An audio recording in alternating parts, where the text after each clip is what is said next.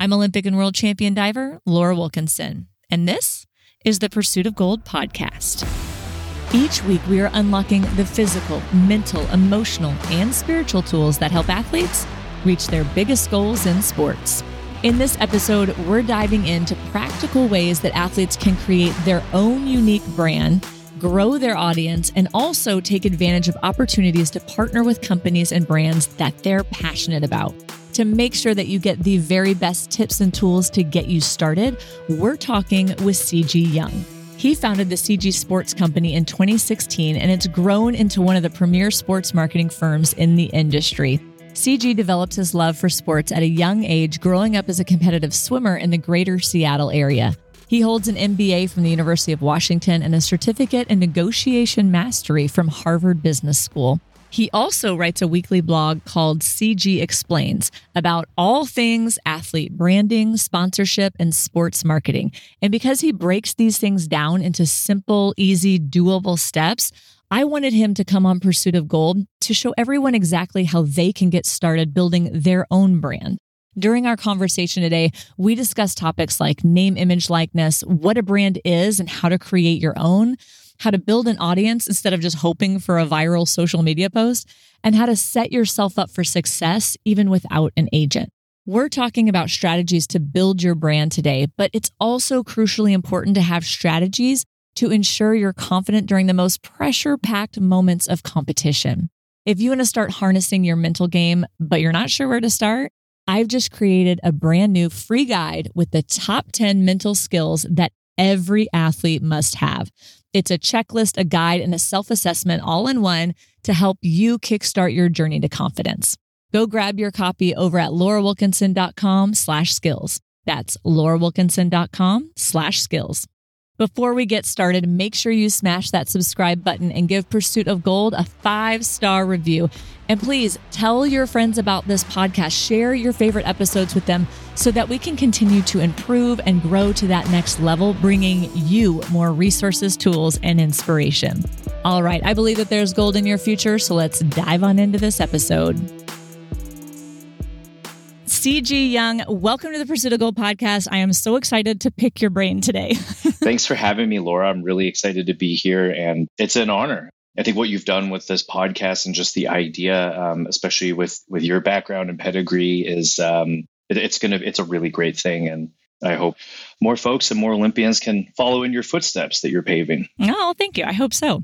Well, I would love to start if you can give us a little bit of your background. How did you get into sports and what was your sports journey like? So, I started off as a competitive swimmer at, at a young age. So, that's kind of my, I guess, sports background. And I, I was okay, nothing crazy, but I was good enough to walk on at a D1 program at the University of Washington from 2003 to 2007. So I swam there um, all four years. And then after college swimming was done, is when my competitive career ended.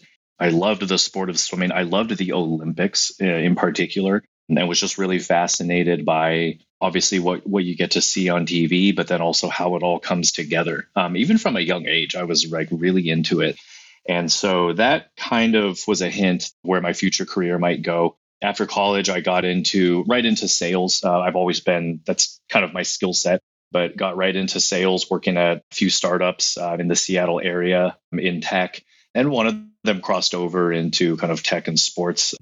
And then eventually got a job at a sports agency in Washington, D.C., uh, worked there for a few years, and then took a break.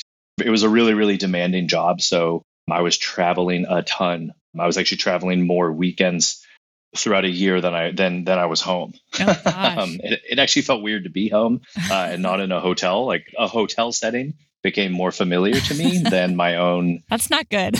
yeah, and so I was like, uh, maybe I need a break from sports. So got back into the tech side of sales and business, working at some software companies. And then as I was doing that, uh, clients began to approach me just one off saying, Hey, would you help me with this contract? Or I have this uh, opportunity. I don't really know what to do. And so I just began doing some side work there. Really, it was more consulting than actual agent work, I would say.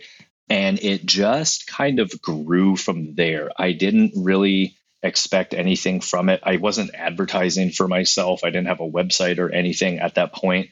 It was all just word of mouth through the Olympic athlete community.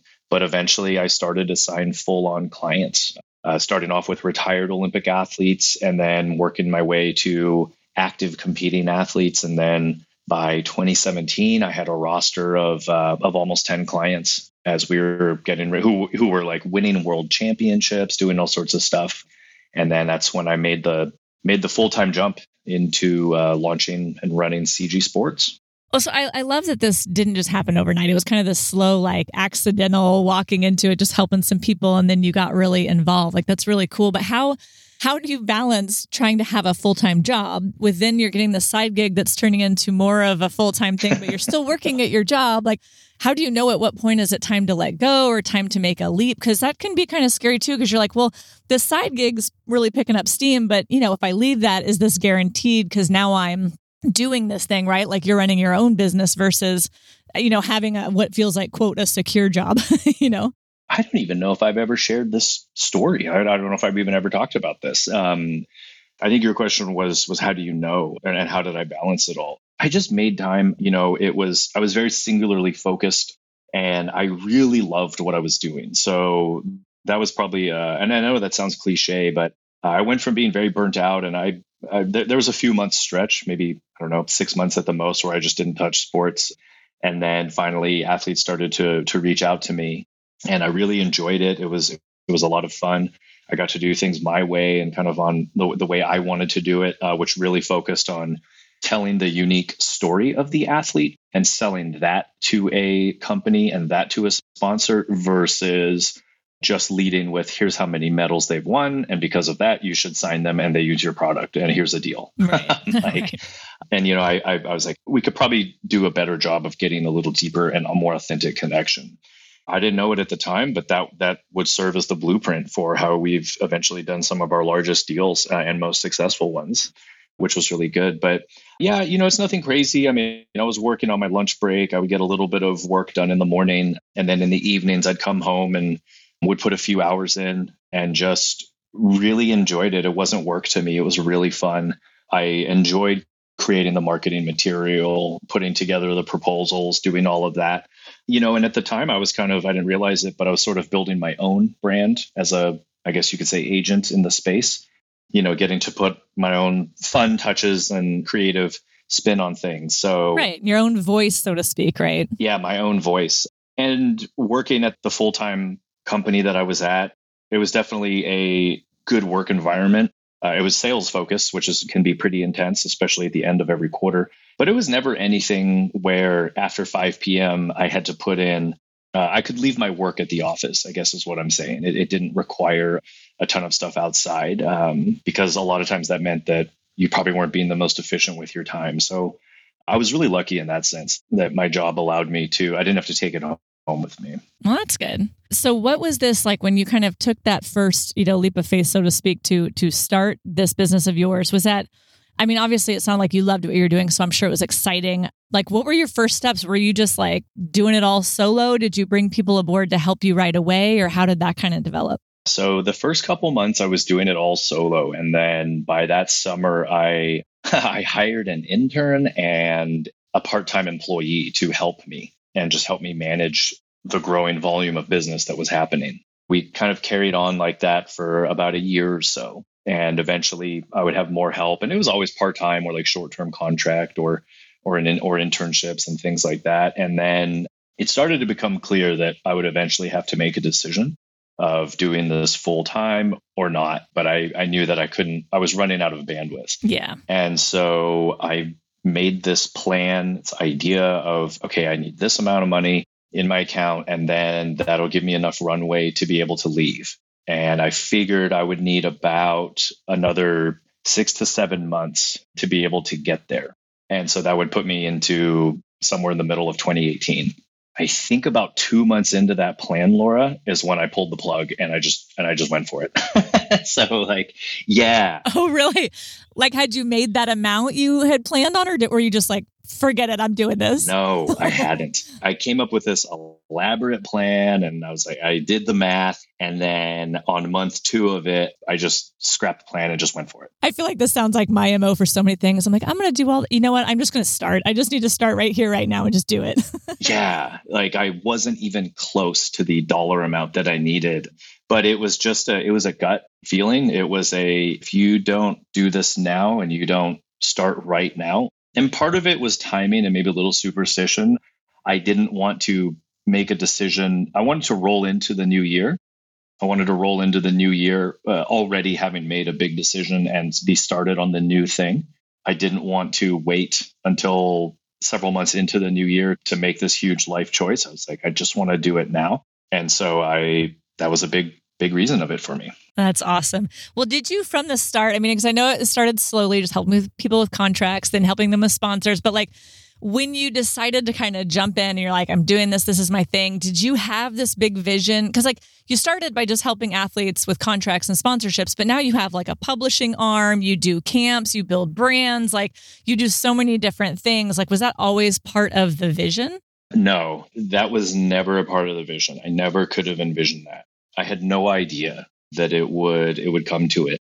A lot of it was just through learning and experience, a lot of failure and going back to the drawing board and seeing how could I have done this better or what could I do next time that would remove some of these roadblocks I encountered this time. That actually was a huge piece. So one thing I did do is when I started to do the agent work, and at the time the business was called CG Consulting. And it was just me doing one off contracts for clients, um, for athletes. Once we started doing the marketing and started really actually helping them build their brand, things like logo creation, websites, um, you know, all of that, because I realized the more of those types of assets that an athlete had, the easier it was to sell them in the market, position them in the market, and get the attention of sponsors.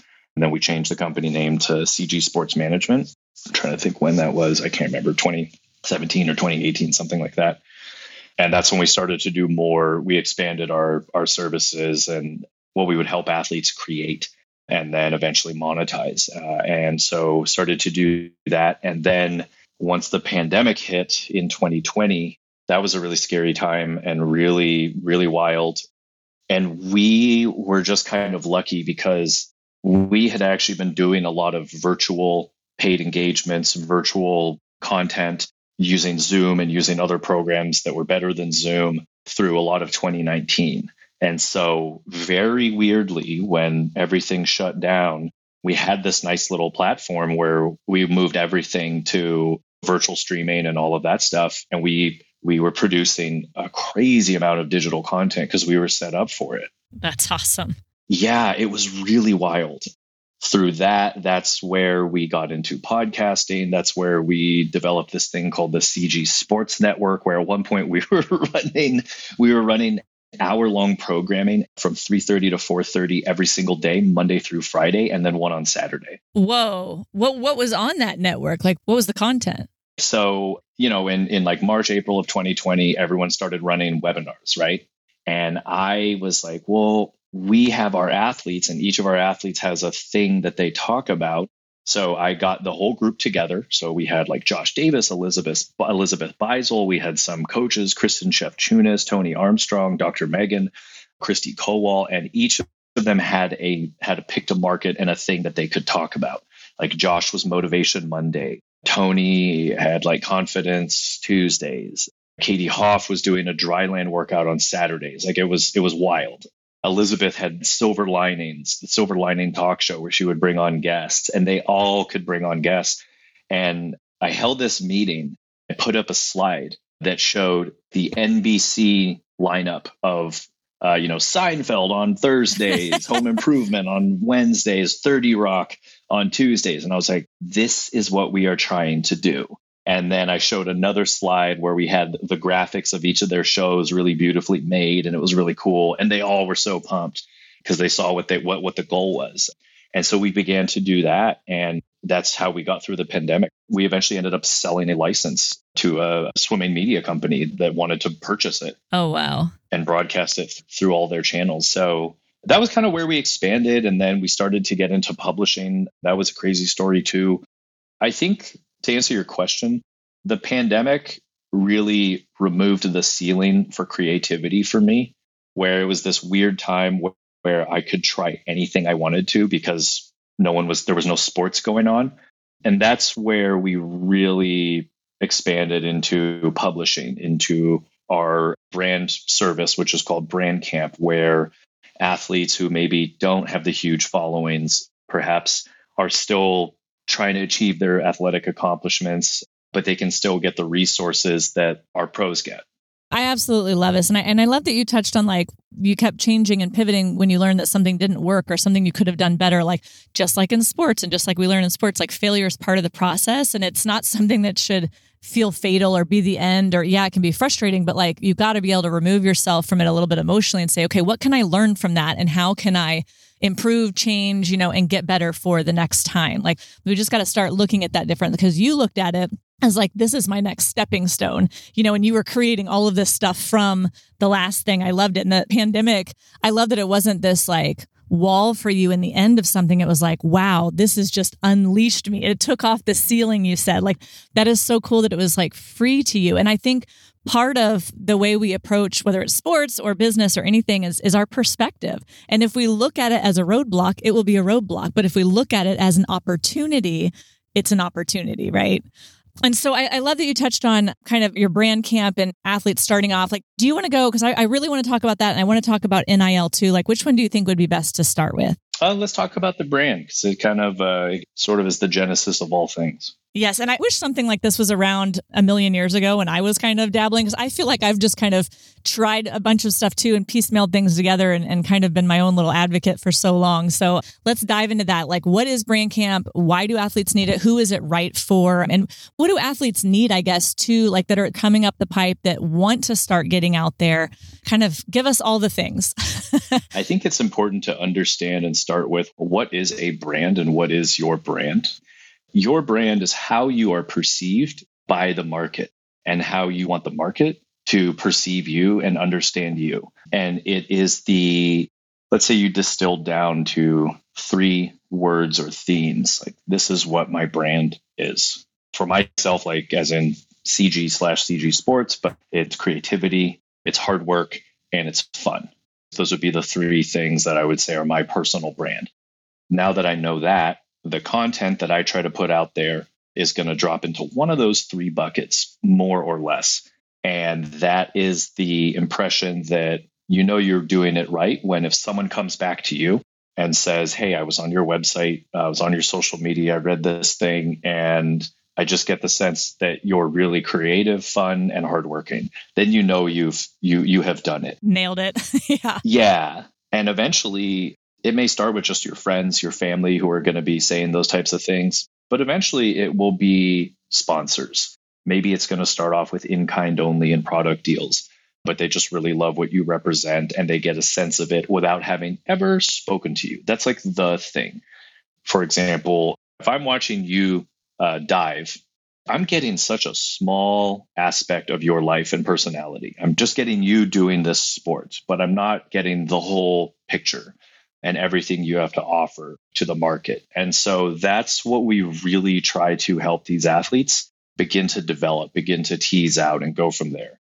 You know, a good exercise that we have uh, some of our athletes do is we say, Google yourself and see what comes up. Usually, you know, if you're at a high level of sports, it's probably going to be results, probably going to be a lot of articles where your name is mentioned in results. But if you have a something that you're really passionate about where you've actually done a lot of work. Uh, what's an example? Uh, Elizabeth Beisel. So if you've done a lot of work in um, ocean sustainability and raising money and awareness around your local community in Rhode Island as well as other areas, that's a great story. But if I can't find that anywhere, there's no way that a sponsor is ever going to realize that or see that or get that social proof. And so that's where we really try to develop those aspects. And all that goes into an athlete's brand. And that's where we came up with the idea of Brand Camp, which is our company helps an athlete identify all of those things, distill it down to a very clean story, and then we bring that story to life digitally through marketing material, through website creation, through other assets, and then we launch it back out into the market. And so, do you take your athletes like one on one through this, or is it like a course you do? What does that process look like? We take them one on one through it. Oh, nice. We take them one on one. They work directly with our creative director, Nicole. We have resources along the way. So I'd say it's kind of a hybrid where there's a lot of self service materials that they go through, videos that kind of guides and everything. But then we actually do the building and the coaching along the way. And then once it's launched and it's done, then they're provided with a ton of resources um, that they get as a client or as a customer that shows them on here's how to here's how to promote yourself on LinkedIn. Here's how to reply to a company that DMs you on Instagram. If you have a brand that really catches your eye, here's here's exactly what to say to reach out to them via email and tell you what, here's a message you can copy and paste and use. I love that you guys use the athlete and like kind of dig it out of them and you help them, you know, realize how awesome they are, honestly, and how to present that to other people. And, and you're also teaching them how to talk to people, which I think is so, so huge because sometimes it's really hard, especially for us not so outgoing um, athletes. I, I know it sounds weird because I host a podcast, but I've always been very introverted and I'm not a super outgoing person with people I don't know. And it's, it's always been really hard for me to be a cheerleader for myself. And I've talked to other athletes who are like, it's not hard. You just tell them this and you tell them that. I'm like, but I can't do that, you know? So to have the tools like, this is what you say, this is how you communicate, like, I think that is so huge. It sounds so small, but athletes listening, this is a really big deal. And, and I guess from there, do you also help them find sponsors or is it really just helping them find their sponsors in those deals? Depending on the level of the athlete, at the end of the day, we're still a boutique agency. And so we want to be able to provide a high quality and high level of service to athletes who are with us on a full service contract. Brand Camp is really meant for getting athletes to a place where they can be more marketable and go from there. We actually have a, uh, I think I did a Cejih explains on this, but it's like the, this is the checklist of the six things you need to have in place before you're truly ready for having an agent or, or if it even makes sense to have one. And it's something like having a website, having access to really great, beautiful high res images of yourself that can be used. And then uh, there's a couple other things, you know, having a brand story, understanding what that is, and even doing some strategic posting around that. And then the sixth one is you're getting regular inbound requests for paid opportunities at a fairly, I would say, a monthly cadence. Not things like, hey, we'll give you some product, use this code, and then we'll give you 15% of sales. Like, no, not that, like actual true requests. If you have all those things, then it really does make sense. Then I would say you're market ready to have someone out there advocating for you. If you're not quite there yet, you can certainly have an agent who's going to be out there getting your name out to brands. But those brands, what they're going to do is they're going to look at what you've posted, they're going to look at what else you have, and if you don't have any of those things, the conversation is going to stop. And so we actually educate our athletes because no one knows this. They don't teach this. And so we provide a lot of resources that says, hey, here's the things you actually want to be focusing your time on. And then the market will let you know and go in from there. So for the athletes that are in that category, we work with them very strategically on what is their market and who are the big players there, or it doesn't have to be big. And let's start to form relationships. I think this is great. And I will definitely link in the show notes to the Cejih Explains. He's got so many blog posts in there of things like that, checklists and, and different things to get started. Even have rate cards of like, you know, how you can value your appearances and what things could be worth if you're at this level or at this level. And I just think that's so awesome because this resource isn't out there anywhere, you know. So the fact that you're providing things like this for athletes, it's a gold mine. So if you are an athlete listening that needs this information, like you have to go check out his blogs. They're fantastic. So at what point, like with a brand, do you think it's good to start doing that? Like, because with the NIL, which I'm going to just be honest, name, image, likeness, that it was not around when I was like in college and doing all that. I don't really understand it. So, what is the difference between that and like needing a brand to start finding sponsors? Like, do you need a brand for NIL or should that be like after college? Like, what's the difference here? I always advise athletes to start, or even it doesn't have to be athletes. We have coaches that we work with. We even have other businesses that we work with. I always advise athletes to start with the brand first and build that story out first and foremost because sponsors will come and go, brands will come and go, paid deals will come and go. If you're only spending your time being someone else's advertising vehicle, that comes at the expense of building your own brand, if that makes sense. It's a double edged sword. You really want to spend your time on building your own brand because at the end of the day, whether it's NIL, whether it's pro, you're talking about yourself as a product in the market. And so the more valuable you can make your product, the better it's going to be for potential sponsors or partners or paid deals and things like that. That is what attracts the attention. So that's why we talk to our athletes and we say, look, all these personal photos of you on your Instagram are really nice, but having professional images, professional imagery, if you're able to get your hands on those and reaching out to those photographers and asking for the original copies and posting those can really elevate how you're perceived in the market, if that makes sense. And so that's something that we really try to impart on them and, and going from there. I think with NIL, it's a great opportunity for what otherwise would have been amateur athletes. But I think they sometimes, uh, you know, you hear all these really, really great NIL success stories and all of that stuff, but you hear them once and then you never hear it again. And it's because that deal will happen and it's really great. But for an athlete who isn't a huge star or has a huge following, it's going to come and go very quickly. You want to make sure you're building your brand as well, because that's where partnerships are really going to stand the test of time. So, what can you explain then NIL a little bit for us and like how athletes can best take advantage of it? So, NIL is is essentially you can now as a collegiate athlete or even a high school athlete, you can now you're open for business. You can now work on a paid relationship with potential partners, companies. There are some restrictions uh, within that. You know, I don't think NIL allows for bonuses or performance bonuses based off of you know how you've ranked or how you've placed at certain competitions particularly in the college space. So there are some limitations but really it's a company can say that they work with you on a paid basis and both parties can benefit from that. So you know it means you're available now to do social posts to do uh, potential appearances to do commercials or video or, or things like that. A lot of it is going to be on social but that's kind of the lay of the land. What I think athletes should consider and take into mind is this may sound a little like businessy, but really think of yourself, not yourself, but think of uh, there's you, the person, and then there's you, the product in the market. And think about those two things. And if someone wanted to work with you, start to wrap your head around okay, what is it that I would offer in a standard working package? You know, just what would that be? Perhaps it's I'll make two Instagram feed posts for you as well as five story posts. And I value that at this amount of money.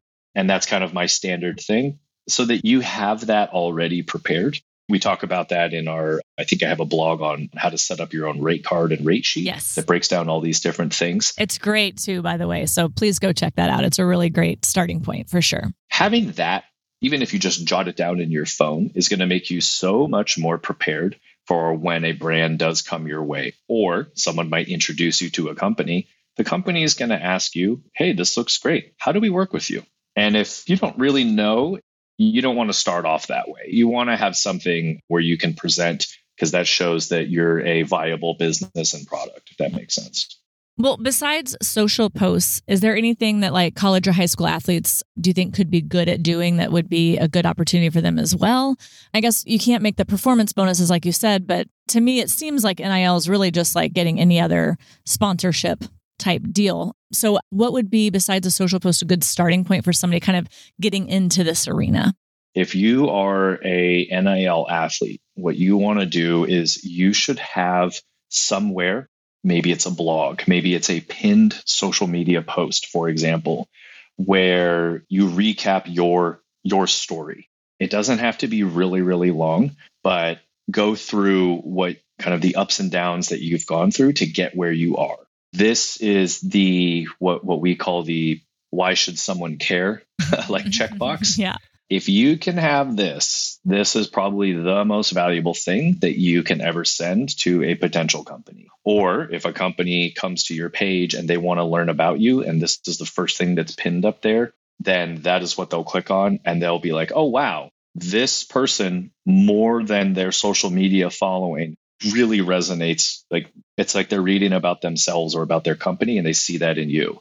That's where the perfect Venn diagram of athlete and sponsor can occur.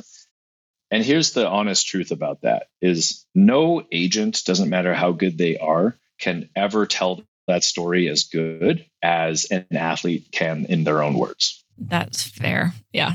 it really is the responsibility of the athlete to be putting that out there and making it known. Do you recommend doing a reel or like a couple of slides, like a carousel of posts?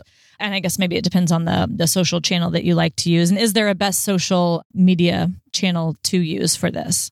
I'd probably say Instagram's going to be the big one. That's typically the best. A reel could be great. That could be maybe show like a fun aspect of your story. Uh, a carousel that's pinned at the top is a great one. You could also do highlights where maybe it's you on camera just kind of talking through different different aspects of your journey and it's intermixed with photos and you giving a live narration. It's whatever floats your boat or whatever you're most comfortable with. You could do all three. But if you did something like this, a marketing director at a company is going to see that and they are not only going to be impressed with your story and the content, they're also going to think, "Oh wow, this athlete understands how to market themselves and that is going to make you more of a great choice than your competitors who perhaps don't. No, I think that's a, really big deal. You talk a lot about like the importance of building an audience versus like hoping and praying for a viral social media post to get you attention. What is the importance of building an audience? How should athletes start doing that? The so building an audience, it's important for a lot of ways, but what we have found is you are taking people on the journey with you. You are taking them on your successes, fun things you have coming up, um, recent goals you may have accomplished, or lessons learned. And you're building that audience because more people who relate to what you're going through or what you're doing or what you're trying to accomplish are going to follow you and they're going to support you for that. When we work with our clients specifically, what we say, and we actually do this as part of Brand Camp, the most effective way that we have found to get audience engagement and really make a connection with an audience is through email marketing. This is through building a newsletter. The reason this is so powerful is because, and the reason email is so powerful is because one, it creates a one to one relationship with the reader. Two, it's delivered to their inbox. They open it, they're reading it, and they are not scrolling through Instagram where they're going to look at your thing. You've got maybe two seconds to capture their attention, and then they're going to keep scrolling. They are engaged. And it's actually kind of cool. Some, sometimes we even track this and we see how long people are able to spend um, reading certain pieces of content and whatnot. And then number three is you can control the message that you're saying and what you're sharing to your audience, and it's going to make an impact. And it's a great way for people to see, wow, this is, I'm getting almost like an inside behind the scenes look into how, into Elizabeth Beisel's life or uh, into what McKenzie Coan has coming up. This is really great. And so it begins to build that authenticity. And eventually, when you have a, I don't know, an ask that you want from your audience, they're far more likely to participate and even share it with their networks. I love this so much because, too, when you're putting out social media posts, a lot of people think, well, I have all these followers, they see all my stuff. But I think they said, like, you know, maybe three to 6% of your followers will see any given post or story or reel or, or whatever. But, you know, and so then to try to get them to click on something or click the link in your bio, maybe it's like 1%, you know, but if you're getting directly in their email inbox, I mean, doing good if you get 30, 40, 50, even 60% people can open it and will see it. And a lot more people are going to interact with what you're doing. And you're becoming an expert on you you or your field or whatever it is and they're starting to trust you and you know just get to know you as kind of an expert in your field uh, whatever that is or just storytelling and they're along cheering you on in the journey whatever that is. I think that's really really important. It's a great way to show a little bit of business and marketing acumen for yourself as an athlete. It's a great way to you know we've all probably been to events where people will give you their business card and say hey let me know how we could ever work together or let me know how I could ever help you that's a great contact to add to your newsletter list and going from there. So it's definitely a powerful tool to have.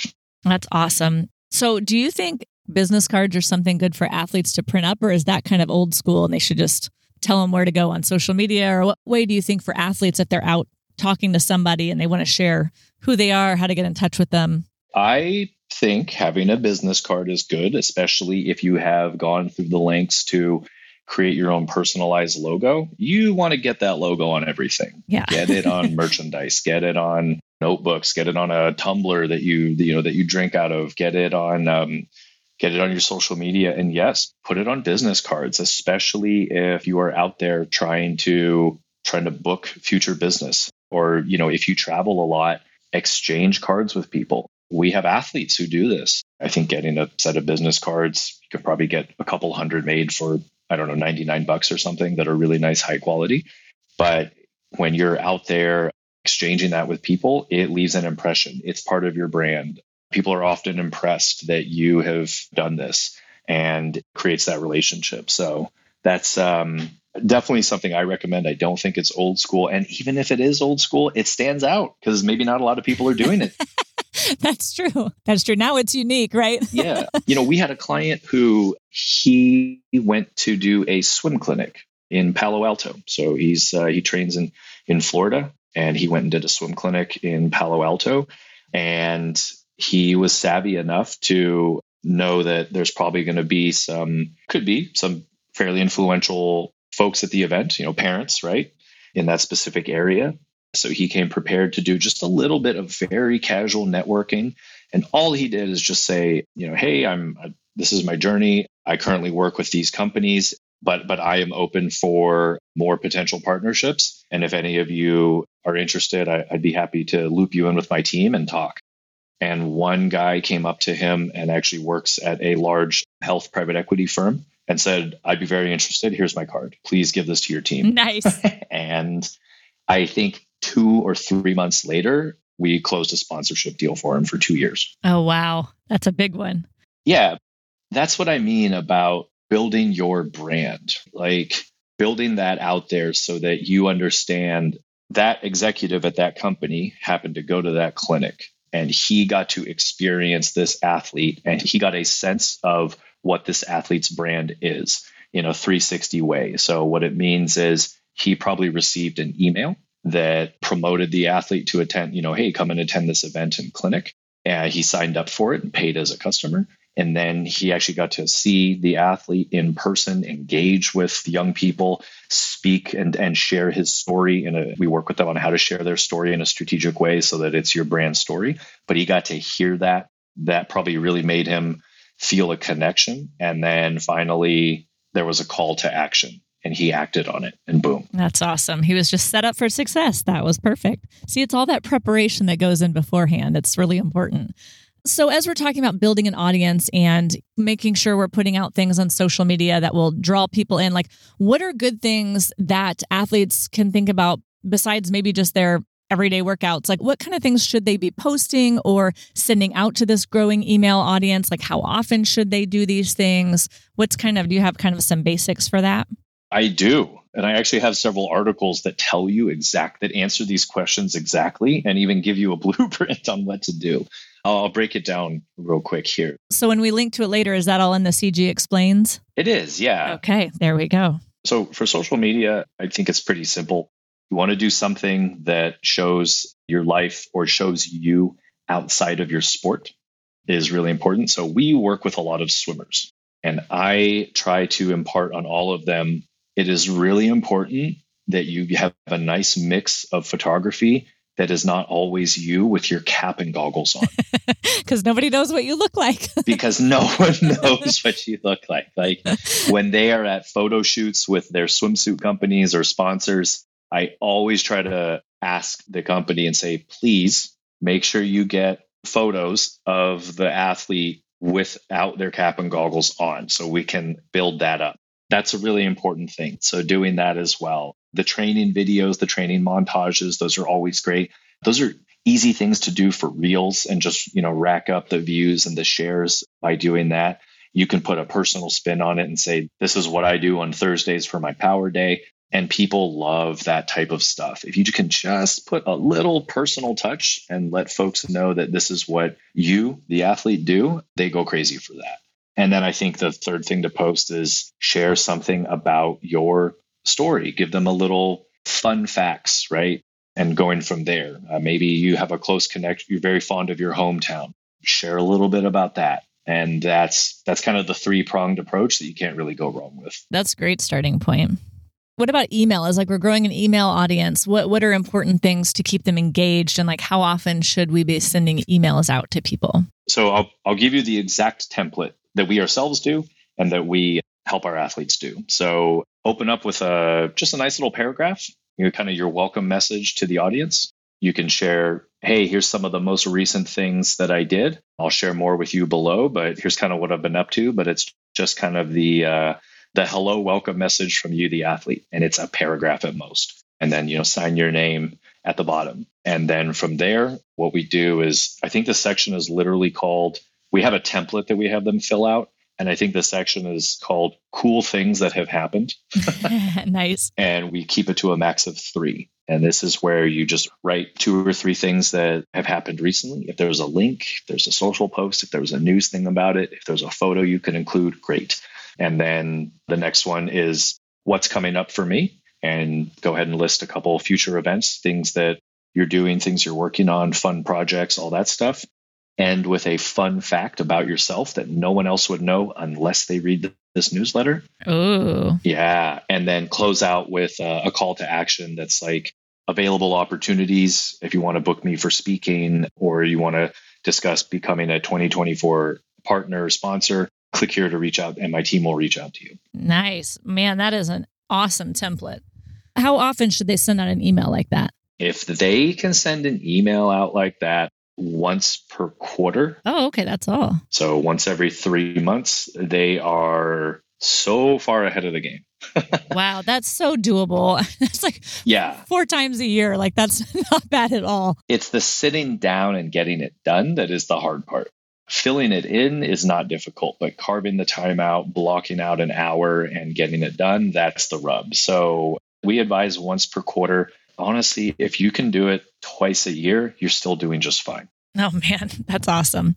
That, that guy's worth like blocking an hour out of your schedule to get this thing done. Totally worth it because you do get that powerful connection with people.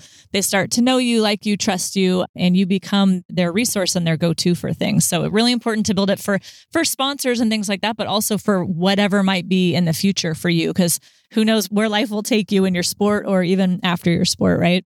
Well, Cejih, this has been amazing. Are there any other kind of quick tips or anything like that for athletes kind of getting started on this journey? I think one big thing is just you may be feeling a lot of pressure. This may be overwhelming to do all of this stuff.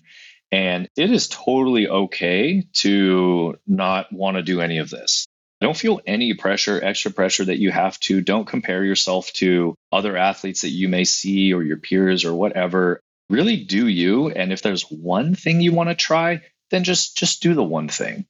It's totally fine. If it's exhausting that's okay. Take some time and come back to it later. You know you're doing all of this is not easy. It can take a team you know that's why we're here and that's why we created the service that we did.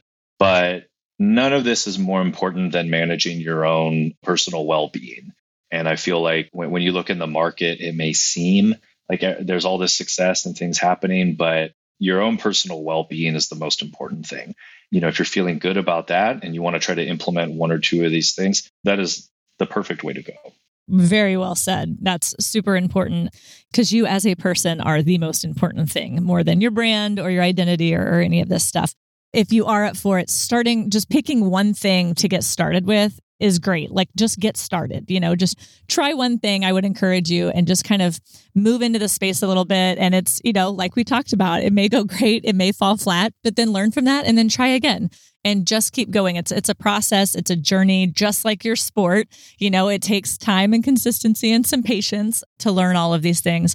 And Cejih, I just love what you and your company are doing. I think it's a huge asset to athletes like me who I feel like I've just been duct taping things together and watching people and trying to figure it out on my own. And um, I love that you have this whole template for people coming forward. So I will definitely be telling people and sending people to your brand camp and to um, your explains blog and all of those things. So thank you so much. Uh, we'll make sure to link to that in the show notes. Is there anywhere else we should follow you besides CG Sports? No, I mean we we have our Instagram at CG Sports Co. You can follow us there. We post a lot of things there that link back to our website.